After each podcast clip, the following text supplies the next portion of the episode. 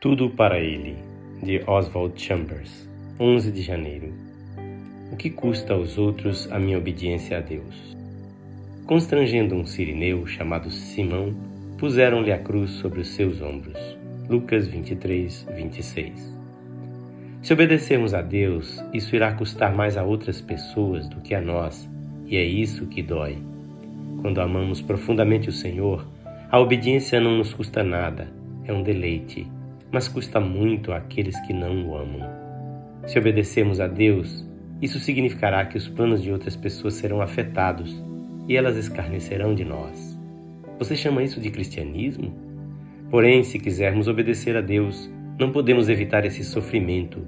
Devemos deixar que o preço seja pago. Nosso orgulho se entrincheira nesse ponto e diz: Nunca aceitarei nada de ninguém. Ou aceitamos ou então estaremos preferindo desobedecer a Deus. Não temos o direito de querer ter nenhum outro tipo de relação senão aquela que o próprio Senhor teve. Veja Lucas 8, 2 e 3. A estagnação na vida espiritual sobrevém quando dizemos que vamos suportar tudo sozinhos. Não podemos. Estamos tão envolvidos nos desígnios universais de Deus que, no instante em que obedecemos a Deus, outros são atingidos.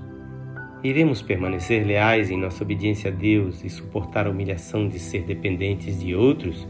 Ou iremos seguir por outro caminho e dizer: Não serei causa de sofrimento para outros?